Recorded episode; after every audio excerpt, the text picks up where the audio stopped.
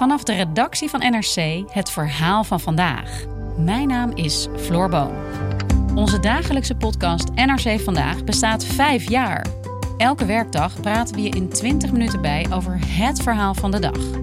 En vanaf nu kun je ons ook in het weekend horen met iets nieuws. Elke zaterdag brengen we een extra bijzonder audioverhaal. Luister NRC Vandaag nu iedere dag in je favoriete podcast-app. Klimaatverandering, bevolkingsgroei, stikstof, meer vraag naar plantaardig voedsel. De wereld verandert en de akkerbouw verandert mee. Op de nieuwe akker verbouwen we gezond voedsel, plantaardige eiwitten en groene alternatieven voor fossiele grondstoffen. Geef de akkerbouw daarom ruimte om te doen waar de sector goed in is. Waarde leveren uit onze akkers. Voedingswaarde, economische waarde, duurzame waarde. Ruimte voor de nieuwe akker.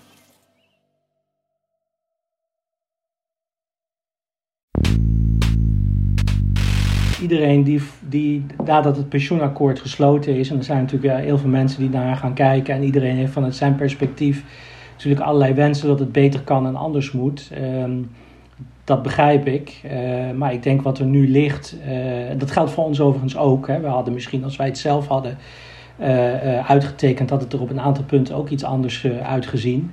de vraag is of je dat aan de Nederlandse bank en de toezichthouder überhaupt moet vragen, maar dat is een ander verhaal. Maar um, er ligt nu iets, denk ik, wat, uh, wat goed is. Uh, wat um, uh, een aantal pijnpunten van het huidige stelsel aanpakt.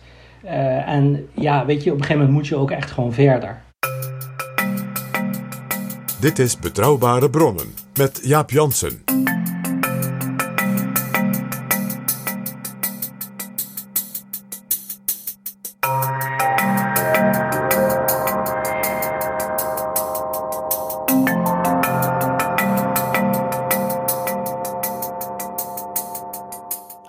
Welkom in Betrouwbare Bronnen, aflevering 132.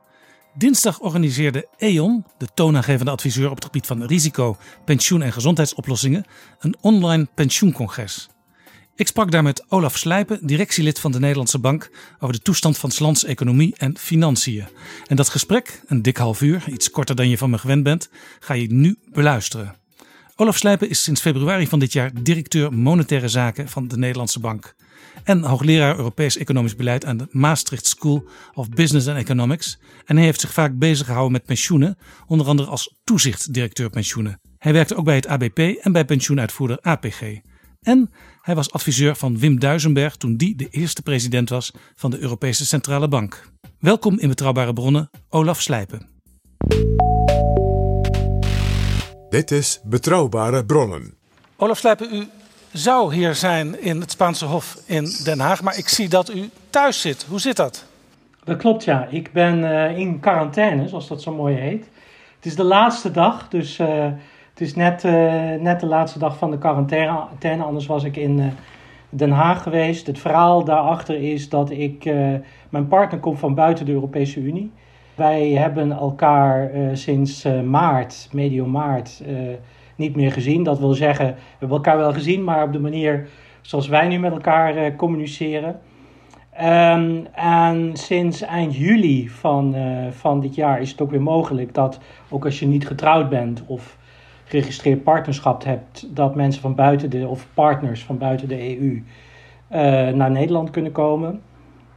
Dat is dus nu gelukt, maar het had nogal wat voeten in de aarde. Ik zal u daar verder niet mee vermoeien. Uh, maar in ieder geval, uh, consequentie is wel dat, uh, dat omdat mijn partner ook uit Oranje gebied komt, dat ik op dit moment in quarantaine ben. Maar zoals ik al zei, het is de laatste dag. Wij nemen het u niet kwalijk. We zitten op een pensioencongres, dus we gaan het zeker ook hebben over het pensioenakkoord en over Europa en de pensioenen. Maar eerst eventjes de actualiteit. Afgelopen week presenteerde minister Wopke Hoekstra de miljoenennota en het kabinet natuurlijk de plannen voor het komende jaar. Er waren algemene politieke beschouwingen en daar werd steeds benadrukt dat de plannen alleen maar op de voorgestelde manier kunnen worden uitgevoerd als er geen tweede coronagolf komt en geen nieuwe lockdown. De dag na de algemene beschouwingen zei minister Hugo de Jonge: We zitten aan het begin van een tweede golf. Hoe moet dat nou? Ja, ik, uh, ik uh, wil mij niet uh, begeven op het pad of er al dan niet sprake is van een tweede golf. Dat lijkt me iets voor de, voor de medische experts op dit gebied. Uh, wat natuurlijk wel zo is, is dat de onzekerheid over de toekomst, de nabije toekomst, gewoon heel groot is. En aan de ene kant zien we, en dat, het CPB is natuurlijk ook vorige week of bij de miljoenennota met ramingen naar buiten gekomen aan de ene kant zien we zeg maar, een soort basisscenario dat in vergelijking met eerdere voorspellingen of scenario's van dit voorjaar iets lijkt mee te vallen. Dan zou de groei in Nederland dit jaar uitkomen op, uh, op uh, min 5. We hebben het over meevallen, maar het is nog steeds een enorme uh, grote klap. maar tegelijkertijd, um, ja, de onzekerheid rondom dat scenario is nog steeds heel erg groot. En dat heeft het CPB denk ik ook heel mooi in beeld gebracht. En dat hangt dus met name af van uh, hoe gaat de pandemie zich ontwikkelen, krijgen we het virus onder controle, maar niet alleen wat gebeurt er in Nederland, maar ook wat gebeurt er in het buitenland op dat, uh, op dat punt. Uh, dat vraagt om het beleid, denk ik, dat ehm, het kabinet heeft ingezet. Hè. Dat is verlenging van zeg maar, het noodpakket 3.0 inmiddels geheten, ruim tot volgend jaar waarbij dat pakket wel enigszins wordt afgebouwd, maar uh, tegelijkertijd ook voldoende ruimhartig is. Om zeg maar op een of andere manier met die onzekerheid toch rekening te blijven houden. En ja, we kunnen dat als Nederland ook aan op dit moment. Dus we kunnen ook wel wat, wat hebben, zeg maar. Maar Wopke Hoekstra heeft gezegd toen het eerste noodpakket kwam... mijn zakken zijn diep. Het is toch ergens eindig. Stel, het gaat weer zoals het in het begin van die eerste golf ging, kan de overheid dan die steunpakketten wel volhouden? Ja, uiteindelijk, uiteindelijk is alles eindig inderdaad. Maar uh, als je kijkt waar de Nederlandse overheidsschuld stond hè, voor de start van, uh, van uh, deze pandemie. En ook als je kijkt naar de ramingen op dit moment. zelfs als daar nog wat bij komt, en dat is misschien helemaal niet onwaarschijnlijk in termen van schuld, dan nog kan, kan de Nederlandse overheidsschuld dat hebben. Dus um, ik denk dat dat niet hetgene is waar we op dit moment ons het meeste zorgen over moeten maken. Uh, hoe we weer terugkomen naar, uh, zeg maar, schuldniveaus om en nabij, want daar wil je uiteindelijk naartoe, hè, om en nabij de 60% uit het verdrag van Maastricht. Dat lijkt me iets waar we later naar moeten kijken, maar niet, uh, niet nu. Ik denk dat we ons daar nu niet op dit moment te veel zorgen over moeten maken. Ja, hoe verklaart u dat gek genoeg het aantal faillissementen nog nooit zo laag was als nu, de afgelopen maanden? Nou, het feit dat uh, het, laat, het laat zien dat die steunpakketten helpen. Hè. Het blijkt ook uit analyses van onszelf, hè, van DNB, dat uh, die steunpakketten echt wel ertoe doen. en met name ook, en dat heeft natuurlijk deels te maken met het omzetcriterium, dat bijvoorbeeld in de nauwregeling zit dat ook de sectoren die het hardste nodig hebben, denk aan cultuur, denk aan recreatie, denk aan horeca, dat dat ook de sectoren zijn uh, die er het meeste baat uh, bij hebben. Um, um, ja, of dat natuurlijk naar in, de, in de loop van de tijd uh, zo blijft, ja, dat is natuurlijk nog de vraag.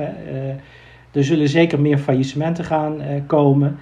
Uh, in de eerste plaats natuurlijk ook omdat die regelingen geleidelijk worden afgebouwd. Maar zelfs met die regelingen, die nemen natuurlijk iets van de, van de eerste pijn weg. Ja, wordt het natuurlijk op een gegeven moment toch steeds moeilijker voor uh, ondernemers om de boel draaiende te houden. Dus helaas zijn uh, naar de toekomst toe faillissementen niet uit te sluiten. Heel veel bedrijven moesten al snel die hulp aanvragen. is een les misschien die we nu al geleerd hebben in deze crisis dat onze buffers, zowel van de bedrijven als van de gezinnen, misschien wat aan de beperkte kant zijn? Nou, ik denk dat een algemene les, en het is natuurlijk een enorme open deur, maar het is wel een heel belangrijke open deur. Dat als je uh, buffers hebt, dat, uh, dat je dan uh, een crisis beter in kunt gaan. We hadden het net al even over de overheidsfinanciën en het feit dat onze schuld, onze staatsschuld, tot een relatief laag niveau is teruggebracht. Daar hebben we nu voordeel van na de financiële crisis is er ontzettend veel uh, energie gestoken in het uh, opbouwen van de buffers van banken. Uh, dus die staan er ook veel beter voor dan voor de financiële crisis het geval, eh, het geval was. Um, tegelijkertijd moet je inderdaad constateren dat de verschulding van, van onszelf, hè, van de burgers, maar ook van bedrijven, hoog is, ook internationaal hoog is. Gelukkig wel wat gedaald, maar nog steeds aan de hoge kant is. En ja, dat lijkt me wel iets, niet nu, hè, wederom om, om de reden die ik net zei. We zijn nu bezig met uh, het managen van de fallout van uh, de pandemie. Maar dat is wel iets wat uh, naar de toekomst toe, denk ik, zeker aandacht behoeft. juist, juist ook vanwege het punt dat u net noemt, dat het belangrijk is om die buffers te hebben. Ja, ik hoor u zeggen, ondanks alles is de Nederlandse financieel-economische situatie op de wat langere termijn gezond. Ja, we zijn, we zijn, deze, we zijn deze crisis uh, uh, ingegaan, uh, zeg maar, met een gezonde economie. En daar hebben we nu, daar hebben we nu voordeel, voordeel van. Um, dat deze economie, of dat deze crisis littekens gaat achterlaten. ik denk dat ook het CPB daar een aantal interessante studies over heeft geschreven. ik denk dat dat zo is. Hè. Dat, hoe langer deze crisis duurt, hoe meer dat ook zo, zo zal zijn. Um, maar juist ook omdat deze crisis zijn oorsprong niet heeft in de economie zelf, hè, maar echt een externe oorzaak is. Het is een, medische, het is een medisch probleem. Uh, en de oplossing ligt overigens ook daar. Hè. Dat maakt het voor centrale bankiers, beleidsmakers ook best wel wat frustrerend. Hè. Je kunt de schok opvangen. Ik heb het wel eens de airbag genoemd, maar je kunt het niet oplossen. Wat dat betreft is het echt anders dan de, de financiële crisis. De oplossing moet echt komen vanuit ja, zeg maar de medische wereld. En dat maakt dat, uh, maakt dat ja, dit toch wel, ondanks het feit dat het een hele diepe crisis is, wel een iets wat ander verhaal is dan de financiële crisis van 2008. Laten we even naar de pensioenen gaan kijken. We hebben nu natuurlijk het pensioenakkoord en plan voor een nieuw pensioensysteem. het kabinet heeft aangekondigd, komend jaar komt daar wetgeving voor naar de Tweede Kamer. Voordat de crisis losbarstte, was er al um, zorg bij veel mensen, gaat mijn pensioen straks niet omlaag? Want het duurt nog een aantal jaren, uh, jaar of vijf, zes, voordat dat nieuwe systeem is ingevoerd. En uh, enkele fondsen, niet de minste fondsen, bijvoorbeeld het Algemeen Burgerlijk Pensioenfonds, het uh, Zorgfonds PFZW en het Metaalfonds mm. PMT, ja, die staan er niet zo goed voor. En dat beeld was al slecht voordat de coronacrisis uitbrak. Moeten mensen zich zorgen maken over die pensioenen? Nou, de, de, uh, er zijn inmiddels, zoals u weet, uh, afspraken gemaakt, of de minister heeft afspraken gemaakt over um, onder welk niveau er eventueel gekort moet worden. dat, uh, in ieder geval zijn die afspraken er gemaakt voor zeg maar het komend jaar. en die grens die ligt bij, bij 90 procent. Dat die afspraken zijn verleden jaar ook uh, gemaakt. Ik denk dat je zeker op dit moment economisch kunt spreken over uitzonderlijke omstandigheden. En ja, dat, die mogelijkheid heeft de minister ook om dat te doen. Er is inmiddels natuurlijk ook een discussie gestart over hoe gaan we nou om met die periode tussen zeg maar even het pensioenakkoord en de daadwerkelijke inwerktreding en werkingtreding van de wetgeving. Ja, want daar, daar is een vraag over gesteld door een van de mensen die nu meekijkt. Uh, de vraag is eigenlijk, zou dat nieuwe pensioenstelsel niet sneller kunnen worden ingevoerd, zodat we misschien op die manier die korting kunnen vermijden? Kijk, er zijn een paar dingen. In de eerste plaats heb je natuurlijk een wetgevingstraject dat gewoon zorgvuldig moet worden doorlopen. Dat kost gewoon tijd. Ik denk, als je naar het tijdpad kijkt, is dat best wel ambitieus zoals dat nu is neergelegd. Eh, daarnaast ehm, moeten de pensioenfondsen natuurlijk discussie gaan voeren met al hun belanghebbenden welke koers ze willen gaan varen in dat nieuwe contract. Ook dat moet zorgvuldig gebeuren. Juist ook in het nieuwe contract is zeg maar de stem van de stakeholders, van de deelnemers, erg belangrijk als het gaat om de risicohouding die een fonds gaat uh, kiezen. En dan moeten de uitvoerders dit ook nog een keer allemaal in hun systemen omzetten. Dat kost nou eenmaal tijd. Dat gezegd zijnde, je wil natuurlijk die tijd zo kort mogelijk houden. En je wil die tijd ook op een goede manier managen. Niet dat je ieder jaar de discussie hebt die we nu de afgelopen jaren hebben gehad. Dat, dat leidt alleen maar tot onrust. Nou, die discussie die, die wordt nu gevoerd. Hè. Uh, nou, lees, uh, lees de kranten zou je kunnen zeggen. Van hoe kunnen we toch, wat kunnen we doen? Hè, welke afspraken kunnen we met elkaar maken om die overgangsperiode, om het maar even zo te noemen, zo stabiel en zo voorspelbaar mogelijk te laten verlopen. Want ik denk dat dat ook iets is waar alle deelnemers bij gebaat zijn. Dat is gewoon voorspelbaarheid. Dat je op een gegeven moment toch wel enigszins weet waar je, waar je aan toe bent.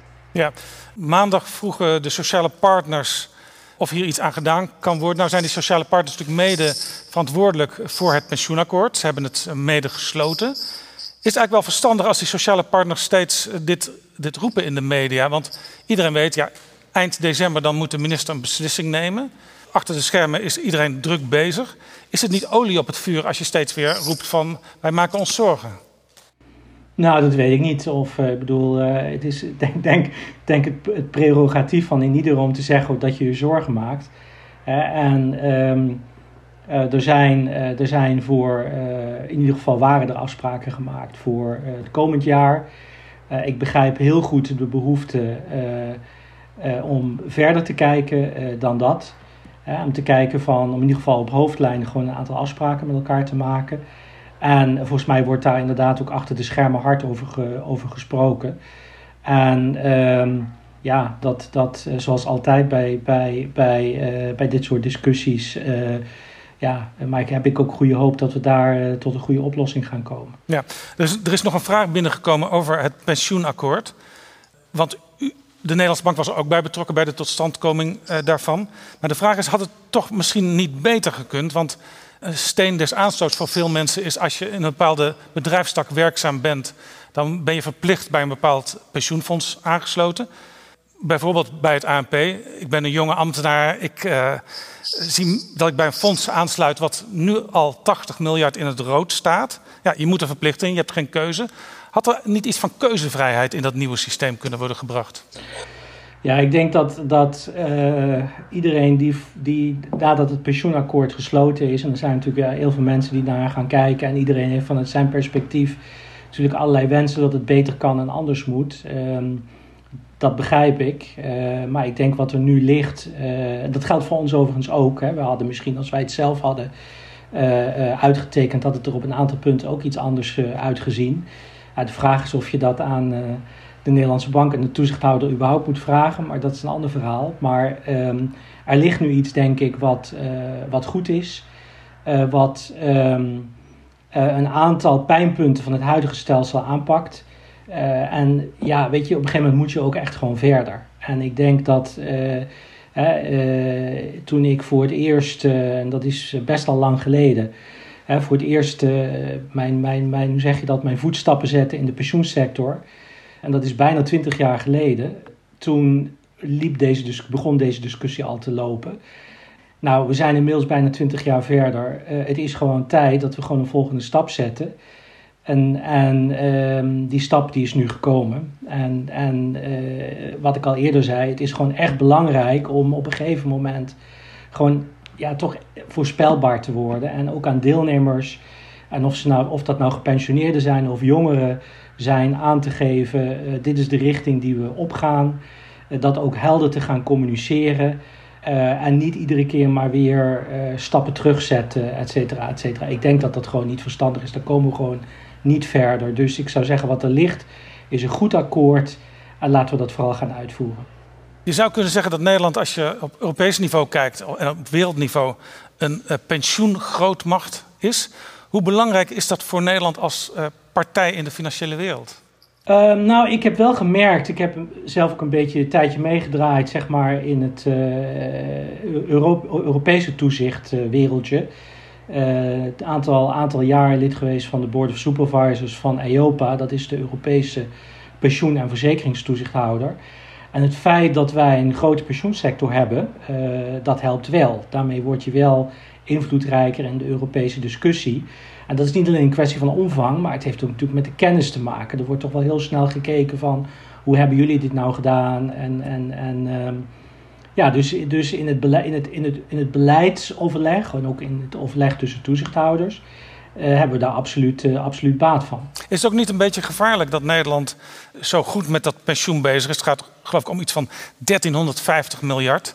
En als je naar de rest van Europa kijkt, daar, daar staat men er aanzienlijk minder florissant voor. Wordt er niet begeerig naar dat Nederlandse geld gekeken? Nee, ik, heb dat, ik denk dat dat niet zo is. Ik heb dat zelf ook nooit zo uh, ervaren. Ehm, ik denk dat uh, aan de ene kant er zijn hele grote verschillen tussen lidstaten van de Europese Unie als het gaat om het pensioenstelsel. De zorg die wel eens wordt uitgesproken hè, dat uh, er vanuit Europa, Brussel of noem maar op een soort drang zou bestaan om dit volledig, volledig plat te slaan en te harmoniseren. Dat heb ik nooit zo ervaren. En ik heb het juist Tenminste, dat is altijd onze inzet geweest in, uh, in, uh, in Europa, in Frankfurt, waar die Europese toezichthouder voor pensioenen en verzekeraars gevestigd is. Uh, is om juist te kijken van, nou ja, wat kunnen andere toezichthouders van ons leren? En omdat wij toch vinden dat ons toezicht en de manier waarop wij tegen pensioentoezicht aankijken, tegen pensioencontracten aankijken, toch, toch een volwassen, volwassen is. Ehm, om te kijken, nou ja, wat, wat, wat, wat hebben andere toezichthouders daaraan, waar het vaak toch minder uh, geregeld is. Dus dat is, dat is eigenlijk ook onze insteek uh, geweest. En daar, en juist die benadering, daar hebben we als Nederland baat bij. Ja, dit is uh, interessant. dit is ehm, interessant. Want ik had in mijn podcast Joost Korte te gast. Hij is directeur Sociale Zaken bij de Europese Commissie, directeur-generaal. En hij is Nederlander en hij ziet dat Nederland te defensief wat hem betreft omgaat met deze discussie. Zo'n beetje van wij houden wat we houden hebben. Maar u zegt dus eigenlijk, en dat zei hij ook, we kunnen het ook een beetje als exportartikel beschouwen. Wij kunnen andere landen eh, leren hoe je een goed pensioenstelsel opbouwt en handhaaft. Ja. exportartikel, daar zou ik een beetje voorzichtig mee zijn. Uh, maar misschien is dat de Hollandse bescheidenheid, ik weet het niet. Maar ik, ik zou, omdat wat in Nederland werkt, niet per se ook werkt in Duitsland, in Frankrijk of in Italië, omdat ons stelsel werkt vanwege, zeg ik maar even, de sociaal-economische infrastructuur die eronder zit. Maar elementen daarvan, absoluut.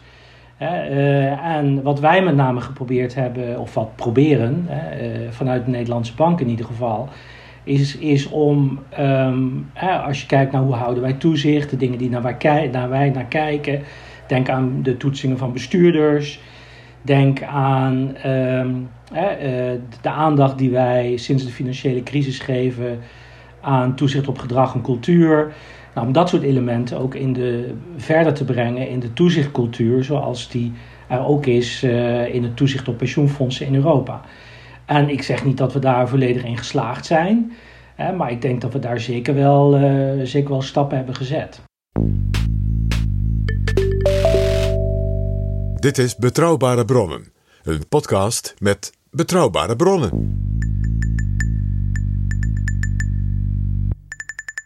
Als er discussie is tussen, en die discussie hebben we het afgelopen jaar gezien, tussen uh, Noord-Europa en Zuid-Europa over hoe we omgaan met, met het geld. Dan zeggen wij natuurlijk vaak tegen landen als Italië van ja, jullie hebben zo'n hoge uh, publieke schuld, daar moeten jullie iets aan doen.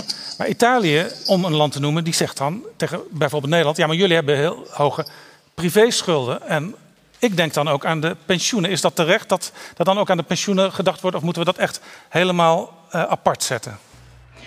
Nou, de redenering, ik zou, de redenering die, die u net noemt, die kan ik volgen. En uh, ik denk dat, ik daar ook, dat wij daar ook voor een deel voor eens, over eens zijn. Ik refereer daarbij aan de, ook aan de HJ schoollezing die mijn collega Klaas Klot onlangs heeft gegeven. en die me juist ook op dit aspect ingaat. Het is niet alleen de Zuid-Europese landen die moeten hervormen, maar wij ook. Uh, maar ik denk dat juist uh, ja, de oplossing niet ligt in zeg maar het afbouwen van het pensioenstelsel of, het, het, het, of, of, van ons kapitaalgedekt stelsel. Dus dat hoort er zeker niet bij. Maar er zijn andere elementen, en Klaas heeft die ook benoemd, denk ik, in zijn verhaal, waar, we waar je dan wel aan zou, aan zou kunnen denken. Ja, Klaas Knot die zei, we moeten toch het financieel-economische beleid veel meer Europees gaan coördineren. Dat bent u met hem eens? Ja, uiteraard ben ik het met hem eens. Dus uh, nee, maar eh, alle gekheid op een stokje. Uh, ik denk dat Klaas heel, heel goed duidelijk heeft gemaakt dat wij in eerste plaats wat, wat, wat onze voordelen zijn. De voordelen zijn uh, die wij genieten van Europa. Niet alleen de binnenmarkt, maar ook van de euro. en, op het, en in zekere zin het feit dat landen als Italië, uh, Spanje, Griekenland, nou, noem maar op, aan boord zijn, ook in zekere zin goed is geweest voor onze exportpositie. De wisselkoers van de, van de gulden, zeg maar, stel dat hij nog bestaan had, zou veel hoger zijn geweest. Bovendien zijn ook die landen uh, die ik net noemde natuurlijk belangrijke uh, landen die weer goederen van ons, uh, van ons importeren. Dus we hebben hier heel veel profijt van, van gehad. Ja, wij hebben meer profijt um, van de euro dan de zuidelijke landen. Ja, dat is in feite het punt dat hij, dat, hij, dat hij maakt en dat vergeten we in het debat. Dat gezegd zijnde, daarom hè, dat wij ook het herstelfonds, uh, zoals dat nu uh, uh, overeen is gekomen door de Europese Raad, dat wij dat een hele goede stap vinden. Het is juist belangrijk dat landen als Italië, Spanje, Griekenland gaan investeren en hun productiviteitsgroei omhoog gaan brengen. dat betekent dus ook meer coördinatie. Hè. dat betekent ook dat wij met elkaar daar dan ook invloed op moeten hebben. Maar we moeten ook uh, natuurlijk erkennen dat wij, wij hebben een enorm groot lopende rekening uh, overschot. Uh, al, jaren, al jarenlang. Um, dat, wij, ja, dat wij ook wel wat dingen, dat wat dingen moeten doen. Hè. Klaas heeft in zijn, in zijn speech ook het plaatje laten zien van de ontwikkeling van het nationaal inkomen van Nederland en van ons besteedbaar inkomen. En er zit wel een gat tussen. Hè. Dus je ziet dat de perceptie van heel veel mensen dat ze denken is allemaal wel leuk en aardig dat Europa. Maar wat heb ik er nou concreet aan gehad? Hè? Wat heb ik er nou aan gemerkt uh, op mijn loonstrookje? Uh, dat dat gewoon klopt. Hè? En dat we daar ook echt wel iets aan moeten doen. Ja, een van de interessante dingen vond ik dat eh, Klaas Knot zei. In Nederland zouden eigenlijk de lonen omhoog moeten. Om, ook om te voorkomen dat in een land als Italië de lonen gekort zouden moeten worden. Ja, de, de redenering is eigenlijk als volgt. Hè? Want als je inderdaad zegt, nou, de Italianen of de Spanjaarden of de Grieken, ik noem ze allemaal maar even in één riddel, want ik wil me niet op één land uh, fixeren. Maar we weten waar, we het over hebben. Ja, als je zegt, nou ja, je gaat hervormen, je moet bijvoorbeeld iets doen aan de, de loonkosten. Ja, gegeven het lage, de lage stijging van de loonkosten per eenheid product in een land als Nederland als Duitsland, zou dat in dat soort landen betekenen dat je daar de lonen moet gaan verlagen. Nou ja, veel succes. Hè? Uh, ik bedoel, we hebben het, van het net over pensioenkortingen. Nou, en dan, we zien wat voor discussie dat uitlokt in Nederland. En dan zou je dat daar wel heel makkelijk even gaan verkondigen. Dus een deel van het verhaal is dan ook gewoon kijken nou ja, naar onze, naar onze loonontwikkeling. En zeker de sectoren waar de productiviteitsgroei hoog is. Ja, daar kan misschien, dat hebben we ook overigens ook al een aantal jaren geleden hebben dat gezegd. Ja, daar kan de loongroei, daar kan de loongroei best wat hoger zijn dan die structureel is geweest. Ja, we hadden het over de, de HJ schoollezing van Klaas Knot. Maar eigenlijk ging die lezing ook over het thema waar heel lang geleden uw proefschrift over ging. Want dat proefschrift had een centrale vraag: Does monetary union require a fiscal union? Het antwoord is, neem ik aan, ja, we hebben een fiscale unie nodig. Nou, het antwoord uh, dat ik in mijn proefschrift, uh, dat is overigens 1999 waar we het over, he over hebben. Toen was ik nog echt wel heel erg jong. Uh, niet dat ik, nog, dat ik nu heel oud ben, maar dat er zeiden. Het antwoord op die vraag was, was vrij genuanceerd. Wat ik gedaan heb was, ik heb gekeken naar de Verenigde Staten en hoe de Verenigde Staten zich eigenlijk als monetaire unie heeft, heeft ontwikkeld. En, uh, daar, en ook hoe het begrotingsbeleid zich heeft ontwikkeld. Nou, de conclusie die je dan ook voor een deel kunt trekken is dat het toch wel heel erg moeilijk is om die twee economische blokken met elkaar te vergelijken. Maar een, van de, van de punten die, die, toen, die ik toen heb opgeschreven is van ja, als je op nationaal niveau, want wij hebben onze begrotingen vooral op nationaal niveau geregeld. Dat is in de Verenigde Staten door historische redenen is dat voor een deel anders maar als je op nationaal niveau zorgt dat je voldoende ruimte hebt om, om uh, in ieder geval schokken op te vangen die je als land uh, raken, dan heb je niet per se die Europese begroting nodig. Nou, er is één probleem en dat probleem is dat, um, dat dat inbouwen van die ruimte in goede tijden, daar zijn we gewoon niet zo goed in. Nou, dat hebben we in Nederland wel goed gedaan.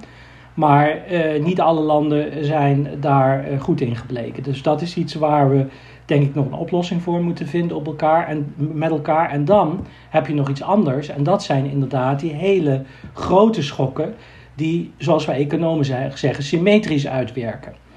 En ik denk dat corona daar, een, dus waar iedereen last van heeft. en ik denk dat corona daar een heel goed voorbeeld van is. En ook zo extreem is dat je inderdaad ook wel de vraag kunt, kunt stellen: ja, moeten we hier niet gezamenlijk op Europees niveau de schouders eronder zetten. En nou ja, ik denk dat dat nu inmiddels ook gaat gebeuren. Ja, we hebben nu dat Europese herstelfonds. Hoe keek u trouwens naar eh, toch een beetje de afhoudende houding van Nederland, van premier Rutte, van uh, minister Hoekstra bij het tot stand komen van uh, dat herstelpakket? Ja, ik denk, ik denk dat ja, uiteindelijk is het natuurlijk ook een groot onderhandelings, onderhandelingsronde. Hè? En ja, soms moet, je, soms moet je op een bepaalde manier opstellen om tot een bepaalde uitkomst uit te komen. Ik denk dat wat er nu ligt, hè, en waar ook het Nederlands kabinet absoluut ja tegen heeft gezegd, ik denk dat dat een heel goed voorstel is. Uh, zowel qua bedrag als ook qua mix van inzet van, van instrumenten. Ja, dat pakket loopt tot 2026.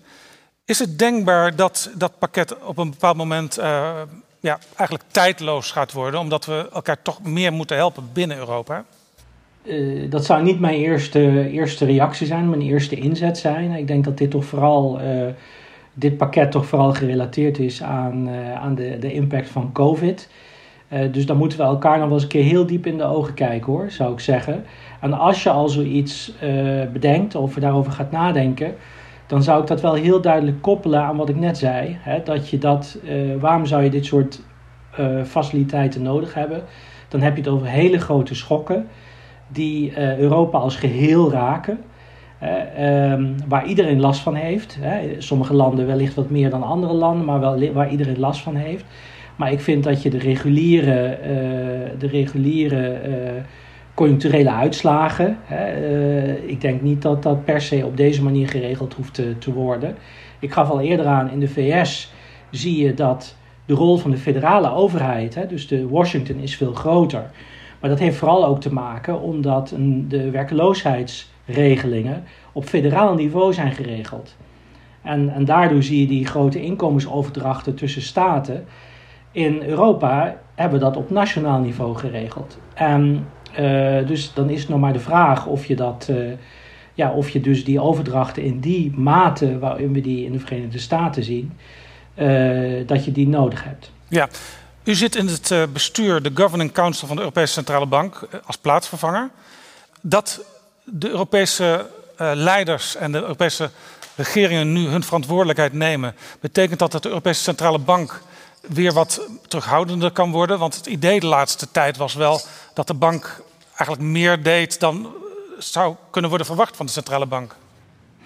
Nou, ik denk in ieder geval is het zo dat je uh, nu een betere mix hebt van monetair beleid en zeg maar economisch en budgetair beleid.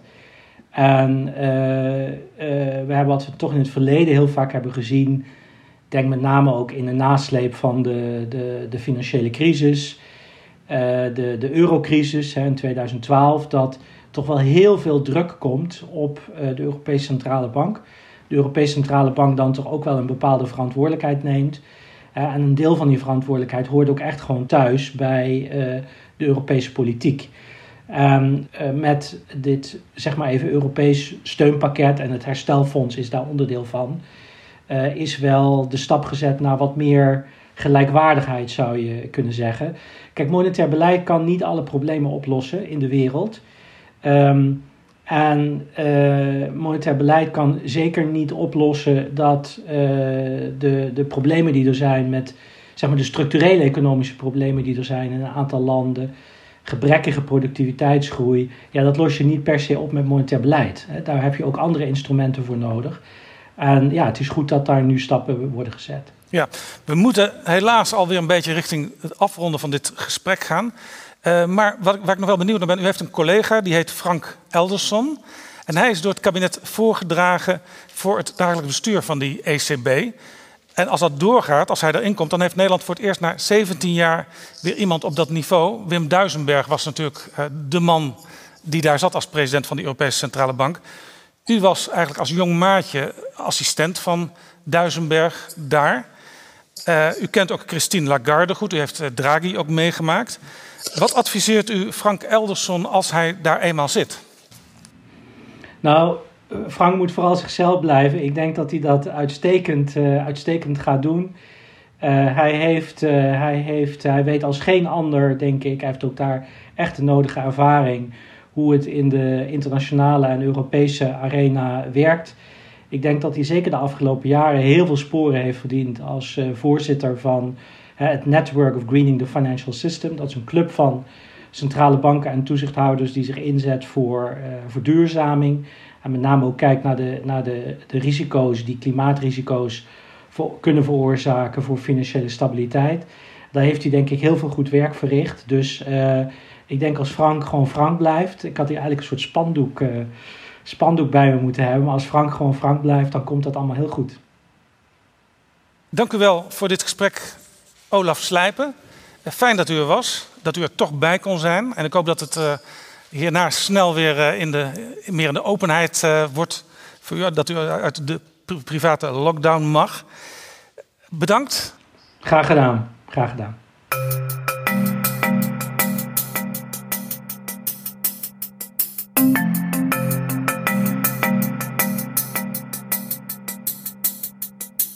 Zo, dit was Betrouwbare Bronnen, aflevering 132.